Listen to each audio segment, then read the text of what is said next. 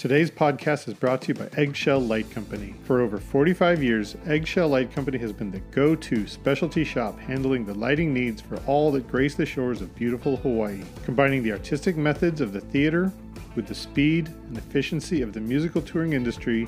They have pioneered event lighting throughout the Hawaiian Islands. They specialize in supply of top shelf equipment and designers for broadcast concerts, corporate, and special events. From the smallest weddings to televised concerts and the largest corporate clients, they know this is your most important event. It is their goal to make sure you feel that way. Aloha from Eggshell Light Company.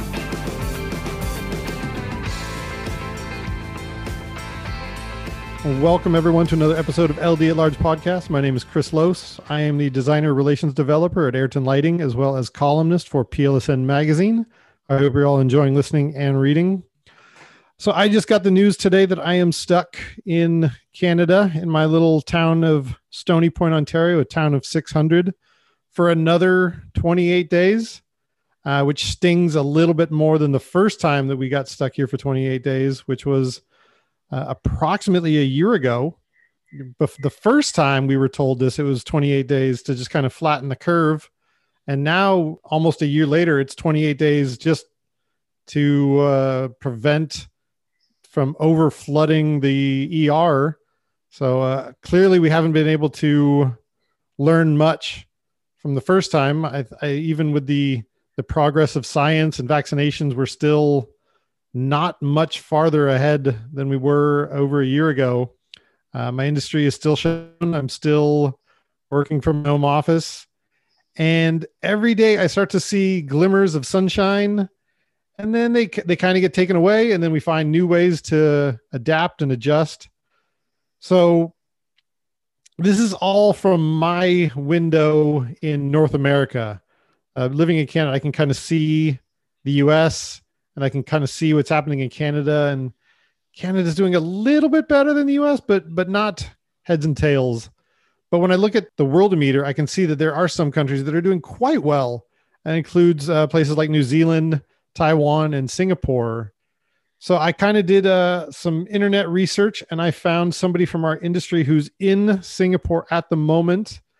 And I kind of was very excited to reach out and uh, kind of get some outside perspective to bring to my audience. So I'd like to introduce everybody to Yi Hui. She is a lighting designer and electrician out of DC. She is currently in Singapore, partly by design, partly by by just be by not wanting to come back. So I'm really excited to get some outside perspective today. So please uh, welcome Yi Hui today. Thank you so much for joining me. Hi, excited to be here. So Yi Hui is a lighting designer and electrician. Uh, I checked out her website and she has some gorgeous photos. It was very easy to reach out to her and go like, "Oh my God, these are some great stuff. You've been very busy." And uh, when she responded, she's like, "Yeah, I'm currently in Singapore," and I'm like, "That's great. I I have to. I have so many questions." So let's get started first with your, your website. I mean, you're you're fairly well established in the DC area. This is, I mean, you have so many. Your resume is very long. Thank you. yeah, um, I I actually moved to DC right after graduation. Um, I was trying to pick a place to go, and most of the um, I graduated from Ithaca College, and most of the alums go straight to New York City. But I never had, I never really liked New York City. It was just kind of a vibe that I never was too crazy about. And I visited Chicago, and Chicago was too cold. So that was just kind of my two main areas that I was looking at. And um, one of my professors said, Why don't you try DC? They have smart audiences there. And I was like, Okay, that's a thought. And I, I looked into fellowships, internships, and then while I did a summer at Jacob's Pillow. Um, oh, none of the none of the internships and fellowships um, went through because I I was going to finish my summer too late. Um, but I was like, I'm okay. just going to move anyway. I'm just going to overhire. It's going to be great. It's brand new world out there. And yeah, so in the summer that I was at Jacob's Pillow, um, one of my one of my uh, fellow production interns um, was from DC and she hooked me up with roommates, uh, great roommates, and kind of helped me a little bit with breaking into the industry. And that was it. I just moved September 3rd or something, 2015. There I was in DC. with a place and a lighting call at arena stage the next day and then the rest nice. just kind of it just it just happened um, it's it's not really it's not that small of an industry but it's just big enough that there's plenty of work to go around for the people who do want to end up there doing theater. And it's it's a family everybody knows everybody and and i'm sure that there's significantly less hustling involved than in new york. I don't know everything just feels calmer over there. But yeah, and so I was just really lucky that a lot of small theaters were looking for lighting designers right around the time that I, I arrived. And there's actually a large amount of um, female lighting people in DC, which I love. Like my call at Arena Stage, we almost always only have female electricians. Don't know why, just so happens. That's awesome. I've I've noticed the same trend. Uh, I, I want to say the last time I noticed it was either in Virginia or DC at the at the arena, a fairly new arena at the time. It was majority female lighting crew, and it was it was a wonderful day. Mm-hmm, mm-hmm. Yeah, and so I guess I was lucky. Um, okay. Right place, right time, and so that just has just kind of been pretty much my three years um, in DC before I had to come back to Singapore. I had okay. to serve my scholarship bond, basically, which is why I left. Okay, so let's get into that just a little bit. You are from Singapore, mm-hmm. got your degree in upstate New York, also mm-hmm. did a semester abroad in London, mm-hmm. came back, back to upstate New York, then ended up in DC. So you have no shortage of options of places you could have ended up. Yeah, I mean, London was tricky, and London is tricky. And just I have I have a friend that I spoke to when I was there, and she was like, "No, it's really tough. You would probably need to get a job and all that things." Um, right. So while I, it was a great, it was a great opportunity to be there. Um, I did a semester with Akram Khan Company. I sort of toured with them over fall break, which was which was amazing. I mean, I couldn't do anything because I wasn't covered by insurance, but they right. they kind of just put me in the house. You know, I already knew how to program the ion at the time, so I was like I could not really call focus, but like I could press buttons for them, and basically anything I did in the house was fine, which means Got I could it. do a lot in the house. um, yeah, and just learning about. I I assisted Fabiana Piccoli. Um, she's a lighting designer and she was doing their technical management stuff at the time. And yeah, I learned a lot from her about all the paperwork that needed to go into shipping and all that sort of thing. Dabble with AutoCAD for the first time because I'm mostly a I'm mostly a Vectorworks designer. Okay. Um, and so that was just kind of my foray into AutoCAD and measurements in French. I don't even know. I don't remember anything. but but just that I was like, oh, this is fun. I'll, this is fine. I'll just, you know, figure out what all this means in English. Okay. So um, let's get so, into so how you kind of out of, oh, that's very cool. Uh, so how did you end up going from Singapore to Ithaca? I finished high, well, basically I finished high school and then I looked at all of the courses available in the universities in Singapore and said, nothing here interests me. My mother nice. got worried. Uh, she, course. She, she got really worried. Um, she, she works in the theater industry, sort of, um, not, not artistically, but she works in the theater industry. And so she, um, she had colleagues who needed people to just be production assistants on a show. And I went, sure. I mean, I've I've been watching shows since I was a kid. I took art classes, ballet classes, speech and drama, all the shebang. And so I was like, okay, I mean, sure, I have a couple of months to kill um, because in Singapore, we finish high school in December, but we start university kind of the same time as the rest of the world in the fall. And so I was like, okay, I will just try this out. This could be fun, couple of months. And I was hooked, basically. I did my first show and I was like, ooh, this, this, I I could see myself doing this for a while. Um, and so I ended up taking a year and a half to just explore theater, do theater professionally before going to school for it. And in that time, spoke to a bunch of people who had studied abroad, and they said, "Yeah, if you really are serious about theater, go to the U.S. or the U.K." and so I started narrowing down schools. Um, and one of my one of my um, acquaintances, she said, "Yeah, I went to Ithaca College to do like an exchange for film." And I went, "Oh, I'll, look into that, sure." And I looked at their program; it looked perfect for what I needed. Applied, got in. They were really nice compared to some other schools that I will not mention that I called and was like, uh, can I check on the status of my application? And they're like, no, we don't entertain these things. And I'm like, yeah, but I sent it from like very, very far away. Nope. um, yeah, and ended up at Ithaca and didn't realize how good a school it was until I got there, basically. But that that was kind of how I ended up in Ithaca. Not really prepared for the snow, but made it through it anyway. it sounds like your mom was reluctantly supportive of this. Well, it's better to have a career and a passion than to not, I guess. Yes. Um, so you told your mom, "Hey, I'm leaving Singapore. I'm going to upstate New York, and uh, I'm going to go to school there." Was she excited or hesitant? I mean, coming from a I guess we weren't super conservative because, you know, we went to the arts and everything, but coming from a still fairly traditional Chinese family, you know, when you think about the States, it's mm-hmm. it's not a calming thought even now. Um, yeah. And even I now. was especially now, and even I was a little concerned about it. But I guess she knew what like if this is what I wanted to do, and I had spent like a year and a half already trying it out, that this was something that that would be good would be good for me and actually i'm really glad because i i don't think i would have gotten the same kind of education here and there were experiences that i needed to have mm-hmm. being you know independent away from home figuring out all sorts of things by myself mm-hmm.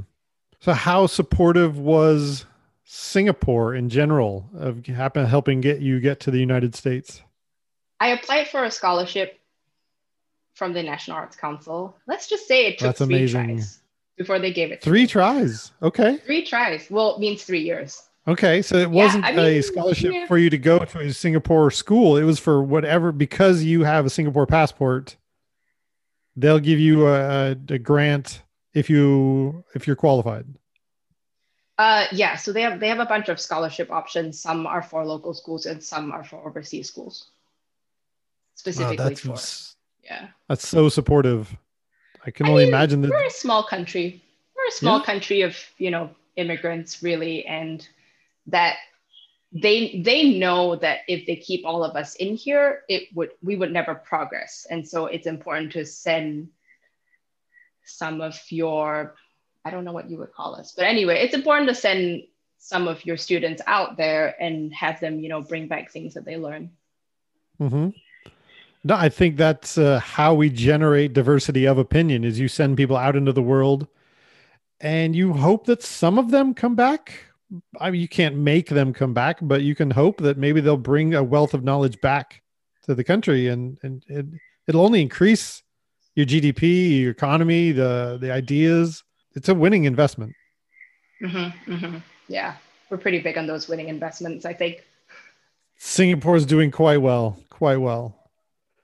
okay, really so is. in fact, that is partially what brought you back to Singapore, right? You had to go back and repay your loans. Is that accurate? Uh, not specifically monetarily. Um, it's more like okay. a service commitment back in the industry here, um, which is really good. I think it was the right time. I think it was the right time to come back because I had, I felt like I kind of reached like a, a little bit of a, a, a soft ceiling. I don't know what you would call it in DC and I needed okay. to I needed to explore a little bit more. And so coming back to Singapore, reaching out to people I hadn't worked with for seven years at that point, and just starting to design in a new place was really helpful. And I started designing at larger venues because the the sort of scale we have here is a little bit different.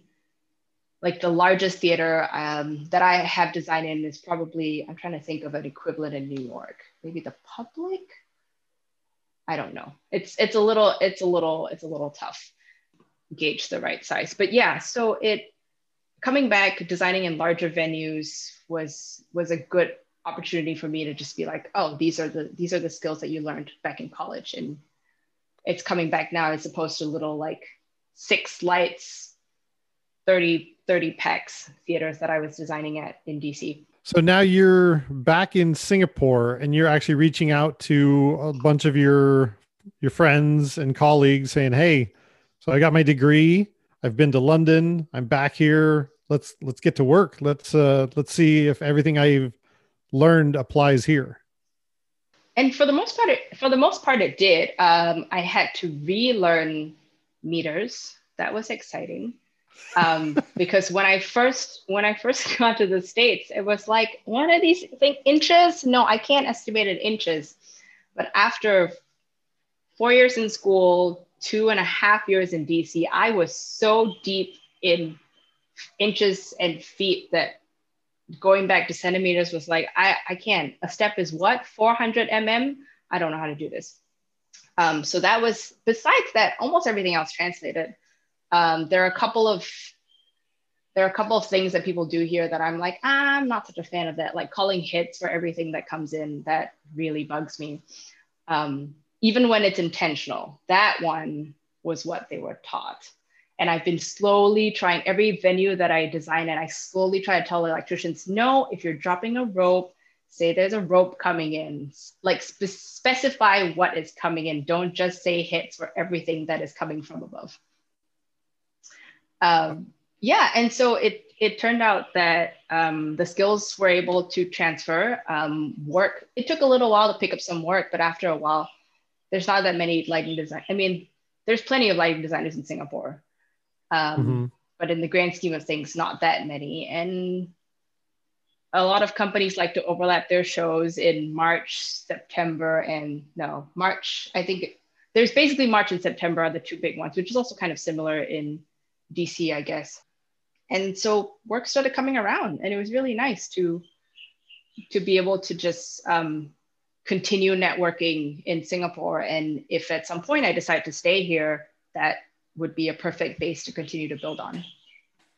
Okay, fill me in on the hits thing. They don't they don't yell rope. No, they just base. Okay, so yes, basically anything that anybody is lowering from above or dropping for that matter, they just say HIDS. Okay. And I mean, I I should run really as I've been trained from where the sound is coming from. Um, but then I started realizing that it wasn't always imminent danger when they said HIDS. Oh man. Yeah, that's yep. different. You should you should you should uh, separate the two. You should be able to say rope which is not a big deal, or uh-huh. heads should mean like get the fuck out of here. Yeah. Exactly. Exactly. Or at least, you know, I dropped something that I really shouldn't have dropped. Yeah. Yep. Uh, yep. Okay. Uh, yeah, that's uh if if that becomes your cause, I would support you. You should you should help Singapore update that that procedure, those protocols there. Yeah, you yeah, supported. That, that is the biggest one. Thank you. That is like the the. I think that was the biggest pet peeve about how one of the larger one of the larger theaters was training new technicians. They all yelled okay. hits. Yep. Got it. Okay. so you were back to do your your due diligence and mm-hmm. then uh, the world got flipped on its head and we're in a pandemic and now I would imagine even if you wanted to, it'd be very difficult for you to make it back to DC. Yeah, it's I'm just kind of putting it on hold at the moment. I mean, I've been putting it on hold since uh, March last year, 2020. So basically, uh, I only needed to do two years in Singapore. And so the plan was to return sometime April 2020. And I actually had some work lined up in DC already for the foreseeable future. Um, and so I guess it was a good thing that I ended up being stuck in Singapore. I feel a lot safer here. I know I'm going to get the medical attention I need if anything does happen. I, I know a lot of people don't really respect how how how much people cooperative is nicer yes okay how, how much people would like listen to the government but i also in some ways there are certain things that we know what's good for us. And so it's Right. it's really nice to see that like once the government put in a mask mandate, everybody wears masks. You get like maybe 10 or 20% of the like nose revealers or the ones that just have them kind of awkwardly hanging. Um, but for the most part, everybody has a piece of material covering their faces. Okay. Um, yeah, and so like I mean, I'm glad it's it's safer here, and because we and and because we were safer here, we were able to, in a way, restore our way of life, pretty much. Um, Okay. We, I think, theater theater came back digitally. I would say maybe like August okay. or maybe even earlier than that. Some point midsummer, people already thinking about how to produce theater digitally to keep people engaged. Um, a lot of companies were releasing a lot of archival videos on YouTube. Okay. I think same as some of the other countries. Um, Yeah.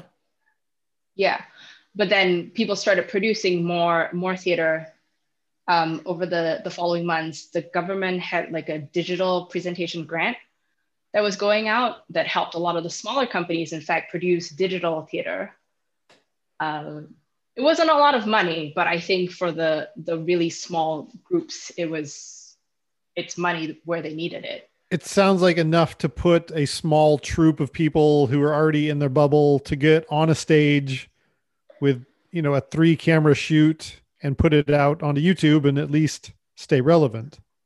Mm-hmm. Mm-hmm. Um, and we had because we also had a lot of rules about how um, so some people could go back to work, but we couldn't have any audiences, which is fine. I mean, that's having audience live audiences is a lot of work. Actually, now that I've done digital theater for the last couple of months, now it's like we just show up. Doesn't matter. You don't have to wear black even. you just you just hide behind the camera, uh, well behind the computer, and you just Uh-huh. make sure that your technology doesn't fail you. But it also means that if your Wi-Fi just goes, your your internet just goes down that day, well, that's it. No show for you.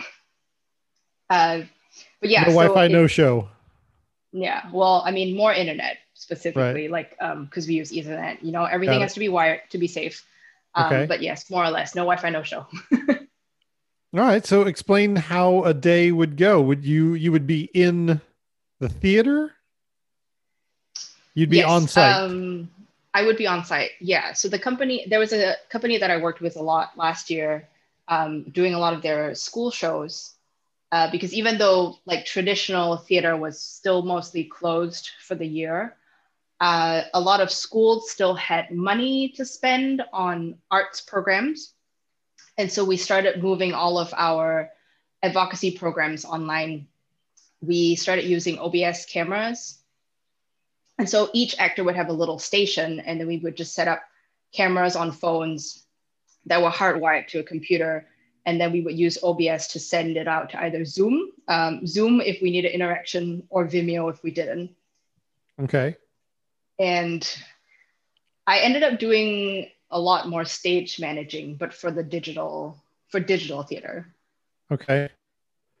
What sort of stage management is there? I mean, how many people could you have in the theater? It depends. I think when we first started, maybe 10. Uh, but even now, I believe only performers are allowed to be unmasked, and there are rules about them being at least a meter apart masked and two meters apart unmasked, or maybe even more if they're singing. Um, but so we, Oh, we just have actors stations. I'm lucky enough to be working with a company that has a, an in house black box space. Okay. So they were able to, once they could go back to work, we were able to produce digital work almost immediately. Okay. Man, when I think of designing under restrictions, I used to think that like no haze and no strobing was some heavy restrictions. But like this, I mean, that is how do you emote if you can't be next to anybody or with no feedback, no haze, no audience, no that is that's the pinnacle of restrictions right there. That's basically you're almost a mime at that point. Kind, kind of. I know the actors had a lot of issues um, a lot of issues trying to connect with their audience. So when we did move to Zoom, um, so basically each actor station has a camera that feeds into my computer, but they also have a laptop to monitor Zoom. And so, um, and these are often TYA shows. So the kids would just be sitting in their rooms and they would just put it, they would just put them on gallery view whenever they were interacting with the kids. And so they would sing songs with them, uh, which some schools were like, no, no singing allowed. So they ended up rapping the nursery rhyme it's all okay. improv. And I mean, it's not so much a case in like English songs, but in Chinese songs, the the tone that you sing it in does not it's not often the same tone that you would say it in. Okay. Like, or at least it doesn't always it doesn't always correlate. So the actor had to just rush to just say out the song. It's like a spoken a spoken poetry. I don't even know. It was it was odd. Um, but the kids enjoyed it. They they they spoke the song. As and, SPCs, those are the lengths that we will go to to entertain one another. That is mm-hmm. amazing. Mm-hmm. Uh, and then and the actors had to learn how to look at each other on camera so they started having like spotting positions in the room. One of them said, Yeah, if I'm looking at the other person, I'm looking at that plastic bag in the corner. so I guess that's because it's all it's all about how the angles display on Zoom. Um, and sometimes right. we would go from like a three a three shot to a two shot, and she would forget that the other actor is not below anymore. The other actor was next to her, and so we had little post-its all over the place, being like, "This person is next to you," just to it's remind uh, her the bunch squares basically you're just like yeah yeah yeah where's alice right. alice is down there now yeah and then i mean and in a way i guess they all had you know low low budget prompters with their post-its all over the place um, on their desk because the audience can't see anything. And we were actually the the same show uh, they were lucky to do um, a live version in a community um, okay i was to say community theater but that's not true. It's just a theater in the community. And the director said suddenly they have legs. What are legs because they've been rehearsing on camera with this much like just head and half torso for months right. and suddenly you see legs and there's blocking and it's it's suddenly it's a whole Movement. new world movement. It's so easy There's, to forget just how powerful movement is. Just walking from stage left to stage right, and then stopping mm-hmm. and turning mm-hmm. with a with like a hand on your chin, going like, ah, that's that's power. There's power in that. Mm-hmm. And suddenly the frame the frame of vision is just so much bigger. There's a whole stage to cross now instead of just I take three steps to the left and I'm out of frame and I can do all my costume changes there. So that was that that's really interesting now that we're starting to go into more of a I think we're starting to go back to some live performances. Uh, okay. I've been lucky enough to do two design two live shows last year. Um, and we weren't even sure if it was going to happen. We had the dates penciled in and suddenly um, the government said, yeah, you can have audiences of I think 50 in a group depending on how many spaces your theater allows. So like one with two levels with a balcony, they would be able to have two groups of 50 likely. And that's it. We were like, okay, so all this design that we've been doing, yep, it's going to happen. Let's just do a show.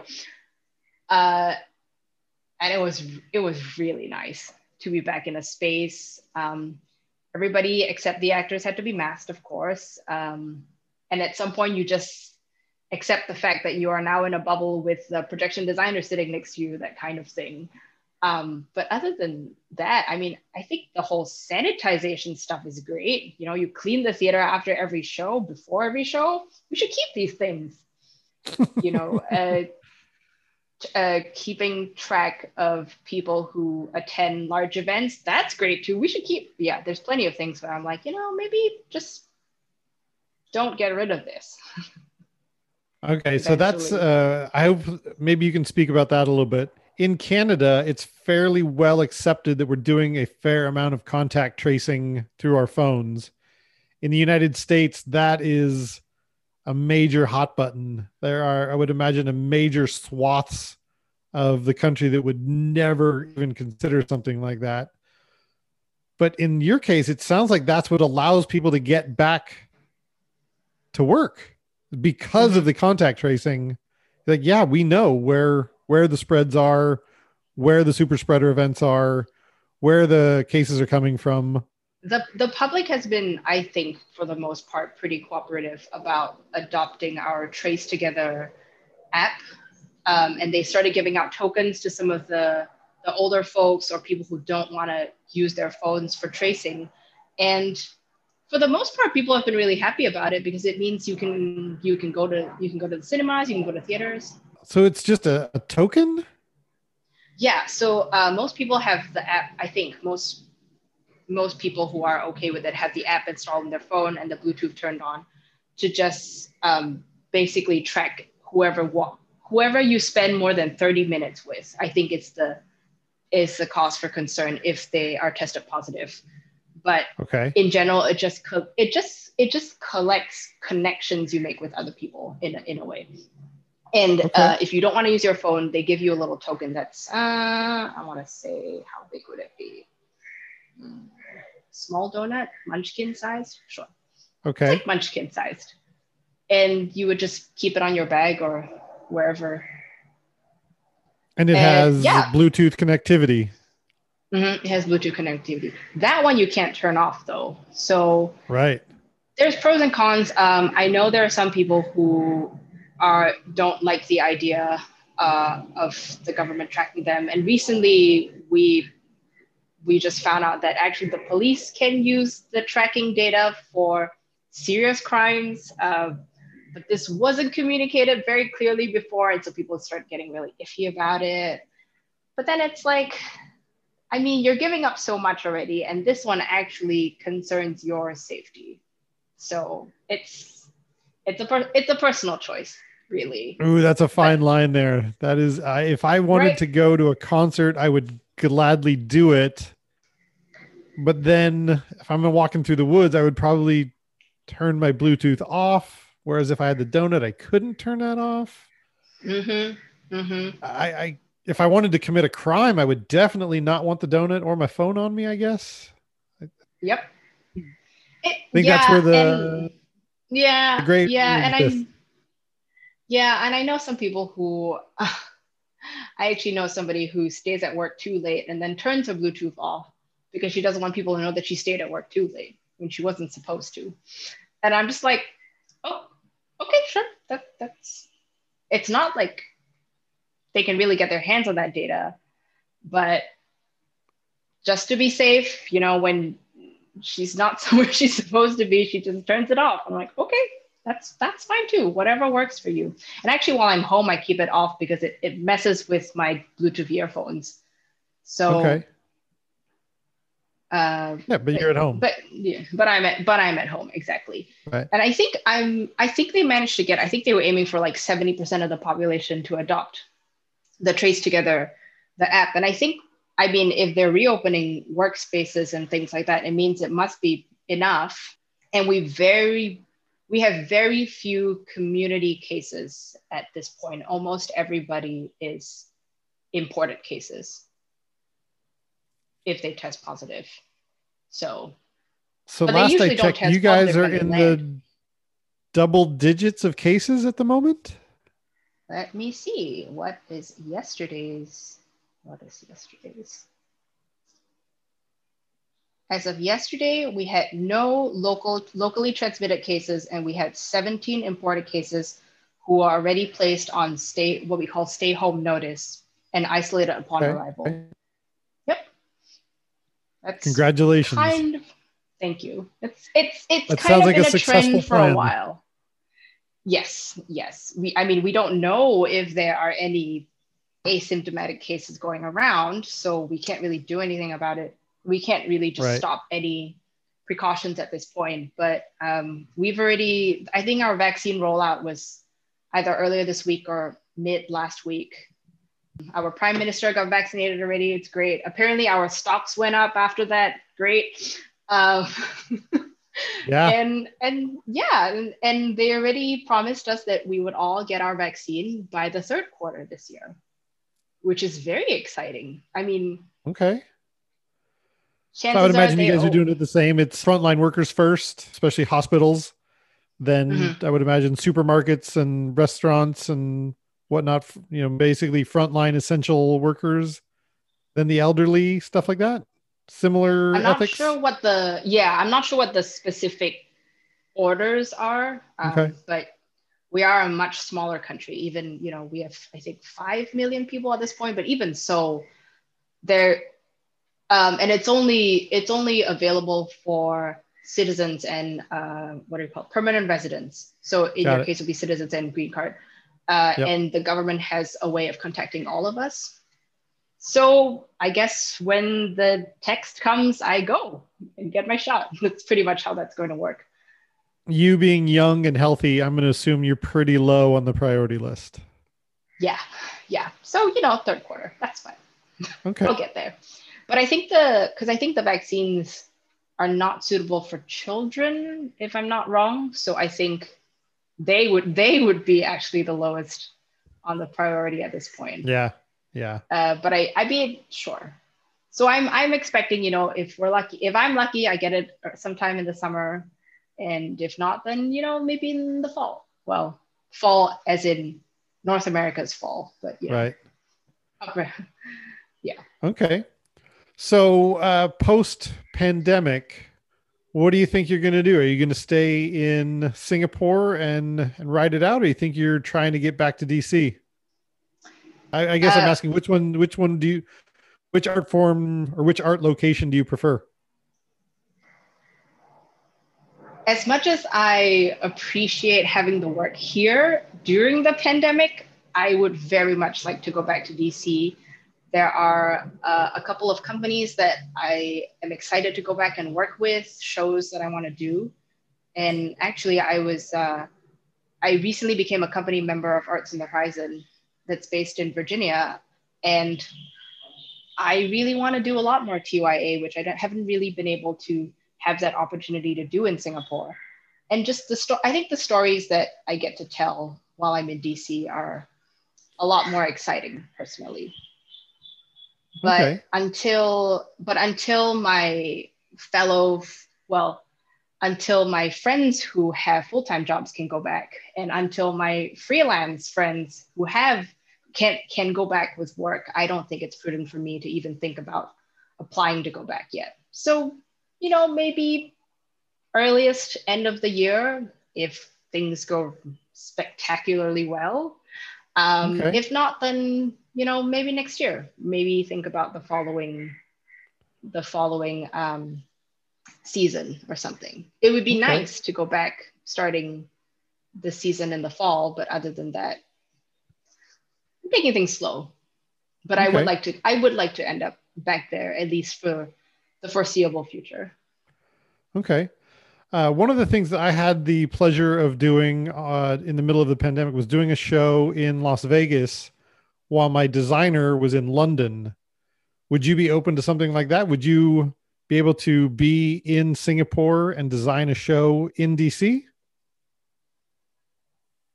I think it I think it depends. I think you need somebody who really gets you or is super smart. I don't I don't know. To be on the other end if you're designing remotely, you need somebody mm-hmm. that that is able to take your vision and put it on stage the way that it's meant to be. Um, I would be open to that. Uh, but I would also say that if there are local designers that that the company can hire, why why why have that expense of hiring somebody abroad?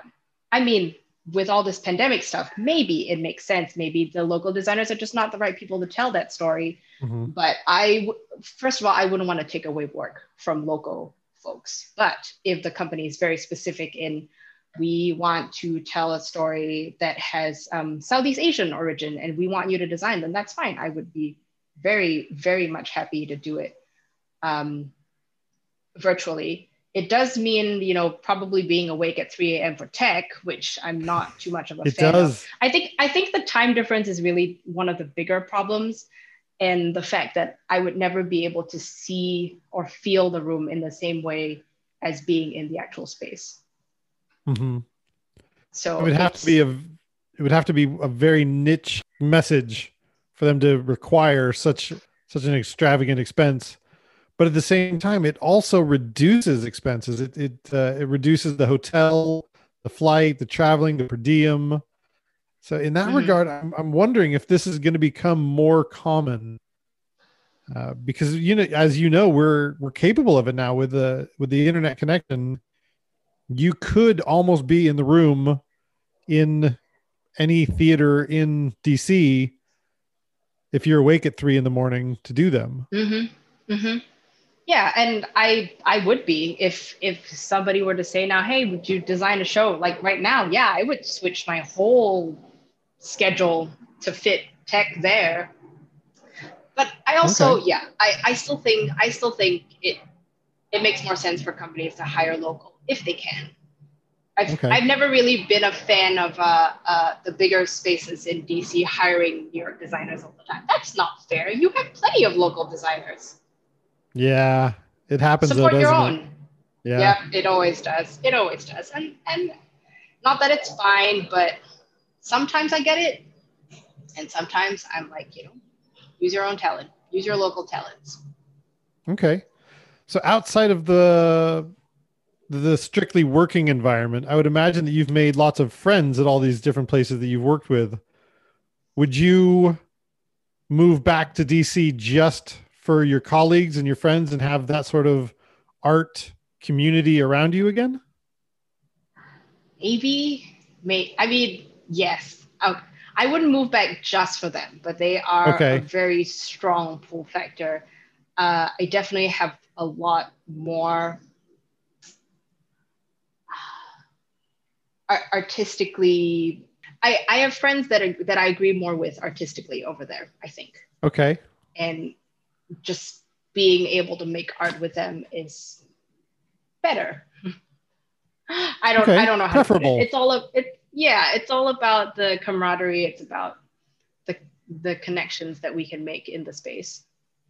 And so I mean and, and for me really uh all my enjoyable and memorable design experiences are less so about the show and more so about who's in the room, who I'm making Yeah. art with. And and it's yeah, I yeah, I would I guess I would move back for them. Yeah, that's one of the things that I've realized during this isolation period is that all of my friends are my coworkers. Like I don't have any friends out of the theater industry. You know, I'm I got my family and I love them to death and I love spending time with them, but I don't like I I'm either out of town and I don't have the ability to like meet up with friends in my in my hometown because uh, if I were even even to make a friend, it, I'd, well, what are you up to Sunday? Well, I'm in Egypt on Sunday. Like, oh well, guess we're not going to go see the kids' baseball game. Then, like, no, I'm sorry. I'm sure you're a great guy. I just don't have time to hang out. I would. I can only imagine that's kind of something that affected you, bouncing back and forth from art community to art community. Like, oh, these are, are all my friends. I guess the good thing about being in Singapore is that I have friends pre-theater. So I, I've I've met up with a few um, elementary school, middle school friends, and it's been great. I mean, most of them are doctors, I think, at this point. so they don't have a lot of time, but occasion I have one that um, occasionally should be like, I have a week off, let's meet, and great, and then we meet. Um, but yes, I guess that is true. Uh, in DC, I for the most part only have theater friends um, the exceptions being my my first roommates when i moved there because they're yeah no they're i one one does um, editing and one is in education i believe. But no not theater people. People who support theater but not theater people. And so whenever they did have parties it was it was kind of nice to just be away. But then you get Nice. the usual questions about about theater that you don't know how to respond. Like what do you mean? You're not an actor? Yeah, Yeah, I get that all the time.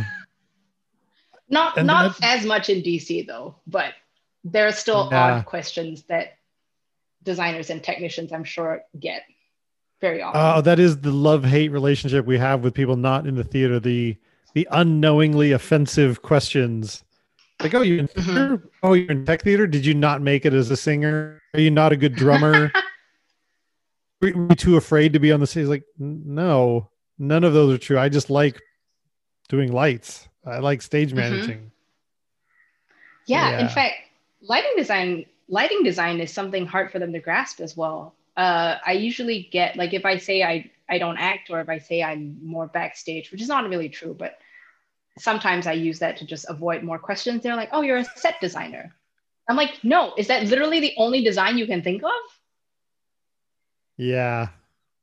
so and i guess it also it also leads us to how i guess in high school or even any any theater pre-college i think that's kind of what the children are exposed to. And so um with uh with the company that i'm now a company member of i we've talked about how we can bring in students to explore more more of what theater is and the different roles which i think will be really great because you know it's not just a set designer and actors that's not how that works Yeah. Post pandemic, I look forward to getting back to the times when we can encourage students to come into our wonderful industry. Right now, it's people like, yeah, you should totally be in our industry. It's awesome. Uh, minus the last year, but outside of a pandemic, it's an awesome industry to be a part of. You can really actually make it really money. is Yeah. it, It's the it best. really is it is i i often get words of envy from from uh, friends that have chosen uh, a more stable path. And then they see how much how much fun and how much i enjoy my work. And they're like oh wow you can actually be in a profession that you're passionate about. It, it does get a little tricky when you when your fun and work life merge. Just because i mean if you enjoy what you're doing so much you tend to work more than you should which i'm sure is true for a lot of theater professionals but also i mean this is my life i and i like it like that i don't know how to potentially do a nine to five job that i don't enjoy and then only do what i enjoy outside of that time that just doesn't make sense you know I don't know how people live their life like that. Like, how do you go and sit in a cubicle for eight hours and then go home to dinner and only do the things that you love on Saturday and Sunday and or, or two weeks vacation? Right. It, I just want to do what I like. I mean, I don't like all the theater that I end up doing, but at least I'm excited to go to work. At least I'm excited to be working from home about for a project that that I'm excited about. It's just it's just a completely different um it's just a completely different way of living life that I'm not particularly interested in ever. When I met my wife, uh, she's come around since then, but she used to have the idea that work is misery. You get your paycheck and you do the things that you don't want to do. Like work is not something that you should enjoy. It should be labor intensive, and you the harder you work, the more your back should break. And you know, it, took a long time to convince her. Like, no, I, I'm a freaking theater nerd, and I'm making some money. I'm doing all right. It's awesome. Mm-hmm. Mm-hmm. Mm-hmm. Sounds like you've had the exact same experience. Like, no, this is I'm going to do what I want to until it makes money. pretty much and and it did i mean it, it takes time and even as a designer uh, as a designer i've had to supplement my income with technician work With, but i but that was also how i realized that i do enjoy doing a combination of both because if especially starting out in dc i was like oh i need to be an electrician at the big theater so that i know what toys they're playing with so that when I design at the smaller theaters, as I'm moving up, I know what's available out there. I know what tools I have. And actually, being having had the experience to be a programmer has been really useful in my design.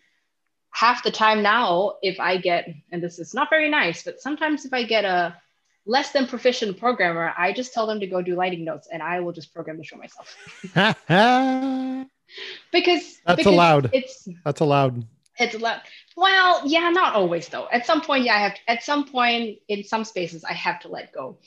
But for the most part, because it, because theater rental is always so expensive and time in the space is so expensive, I'm just always like, you know, let's not waste people's time. Oh, and then I can blame the pandemic now too. I just don't feel like talking. Can I just use the buttons myself? and then I just program my own, and then I only call them back like, "Hey, I need to build some effects. Go build some effects." Nice. yeah, there. Those are. Uh, like I don't want to glorify the pandemic, but there are a few little hidden gems there for, especially for, for uh, germaphobe, introvert, perfectionists.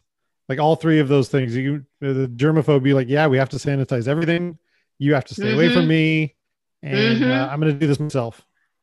It's kind of isolating, but you know, if if that's your goal, then uh, you've got all the reasons in the world yeah i i can just imagine the people who are extroverts like at the start of this pandemic being like how i, I can't leave my house i can't talk to people i can't hug people in a way in a way it's been a good thing to be being in singapore because uh, we're not so much of a hugging culture here and so it's been it's been kind of nice to just be like oh okay this is already the norm i'll just continue with the norm okay when you're in dc are you more of a hugger uh, yeah, yeah, yeah, pretty much. I I settled into theater over there pretty well. Okay.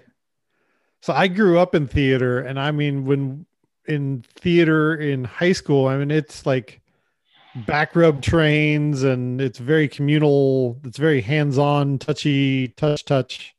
You know, I can only imagine it's not quite the same in Singapore, especially during a pandemic. No, no, no, no, no, no. In fact, yeah, no, definitely, definitely not. I mean, I didn't do theater until I was out of high school, but even so, yeah, there's a lot less contact. Okay. For sure.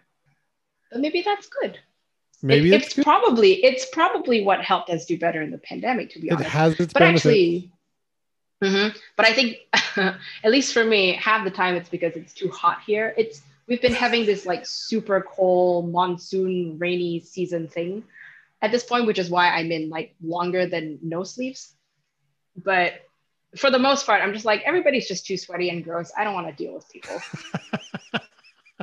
I mean, I personally feel too gross to give you a hug, and but yeah, that's that's kind of that's kind of just been the the vibe here, at least for me. Well, it is very cool to kind of get an outside perspective. It's good to hear there are people that are willing to make those sacrifices.